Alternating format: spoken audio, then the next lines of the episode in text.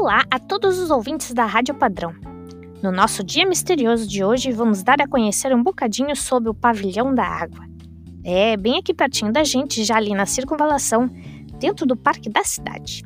Não perde essa, são dois segundos e a gente já volta. Na Rádio Padrão.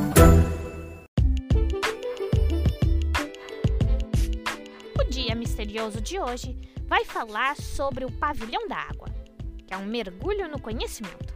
Você sabe onde fica o Pavilhão da Água? É logo ali, na circunvalação. O Pavilhão da Água tem uma exposição interessantíssima. Com módulos de experiências inteiramente renovados em 2019, o novo Pavilhão da Água desperta curiosidade através de brincadeiras envolventes e táteis. O mergulho no conhecimento torna-se ainda mais real na sala imersiva, onde os visitantes são levados a uma viagem de sentidos que atravessa montanhas, planícies e oceanos. Todo o percurso da exposição do Pavilhão da Água tem um rio, como um fio condutor, apresentando a importância da água, as suas propriedades e características, e recorrendo à forte ligação dos portugueses aos rios e ao mar.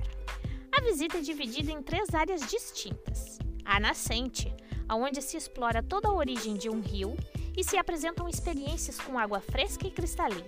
Os caminhos acidentados por onde percorre um rio jovem, a água brotar de entre as rochas e a escorrer pela montanha, formando assim um pequeno riacho que irá aos poucos ganhando mais força ou pressão. O leito, onde o rio mais maduro começa a ganhar cada vez mais força motriz. O seu percurso deixa de estar no curso alto passando para o curso médio.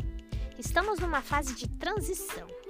Aqui podemos verificar a importância das linhas de água, a força da água para a produção de energia elétrica, fenômenos naturais e aprender mais sobre os gastos que fazemos de água no nosso dia a dia. É a foz, onde o rio irá encontrar o mar. O Pavilhão da Água foi um dos espaços mais visitados durante a Expo 98, Exposição Mundial de Lisboa, evento para o qual foi construído pela Unicer, Bebidas de Portugal. SPGS, sobre o tema Os Oceanos, um patrimônio para o futuro. Foi posteriormente doado à Câmara Municipal do Porto, transferido para o Parque da Cidade.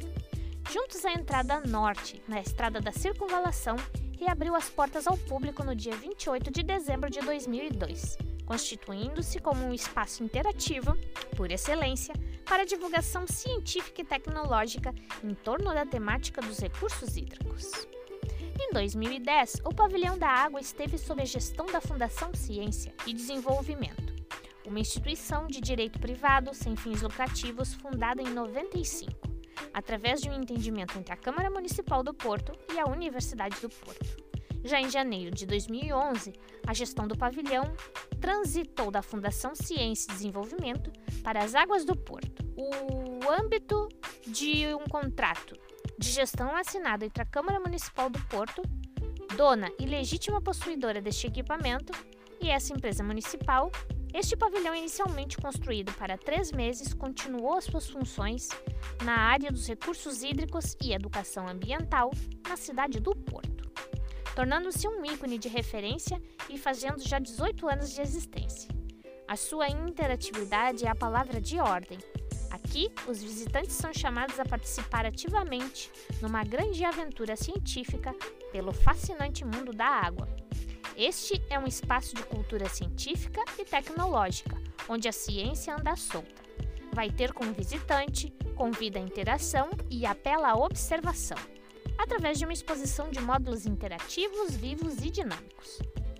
O vasto conjunto de experiências demonstra a importância da água para a vida dos diferentes meios ambientes, dos quais está presente as suas diversas formas de utilização e os seus comportamentos em diferentes situações, conectando as questões científicas e tecnológicas da área dos recursos hídricos aos interesses do cidadão comum. Então, o que fica aqui é um convite para a visita ao pavilhão da água, que existem algumas curiosidades. Quais são então essas curiosidades que eles trazem para nós? Vocês sabiam que existe apenas 3% de água doce no planeta inteiro? 3%. Uma garrafa de plástico pode demorar até 450 anos para se decompor?